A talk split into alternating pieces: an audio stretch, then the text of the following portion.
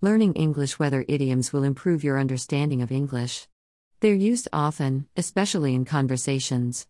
Most native English speakers will use a few of them several times a week, just out of habit. So, below some of these English weather idioms for all kinds of weather. Weather the storm. This one can be a little confusing.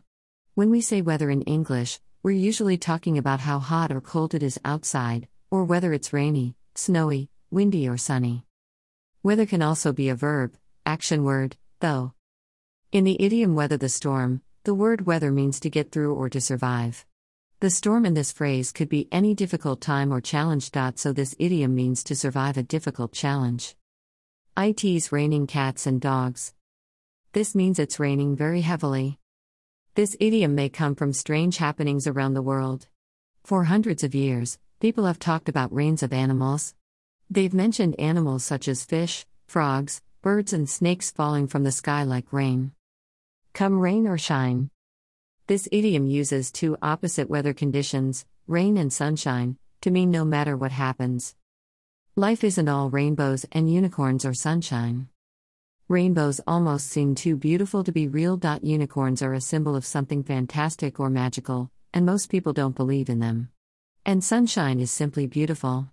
It makes people think of pure, trouble free happiness. When you think that someone is being too idealistic, too much of a dreamer, you can remind them that life isn't all rainbows and unicorns. In other words, there are bad things that happen. Something in the wind. Something in the wind just means that there are rumors about what might happen. Throw caution to the wind.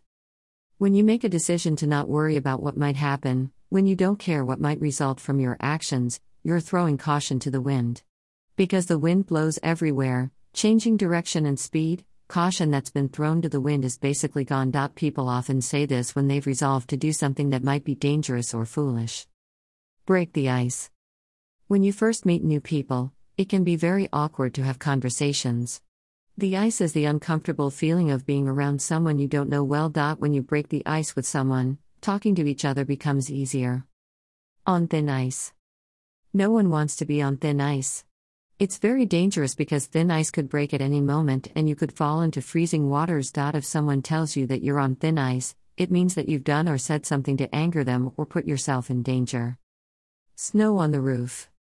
This one is a simple metaphor. A person with snow on the roof has white hair. The roof, of course, is their head. Place in the sun. A place in the sun is a comfortable, pleasant situation in your life. It's a time when everything is going well and you're truly enjoying your life.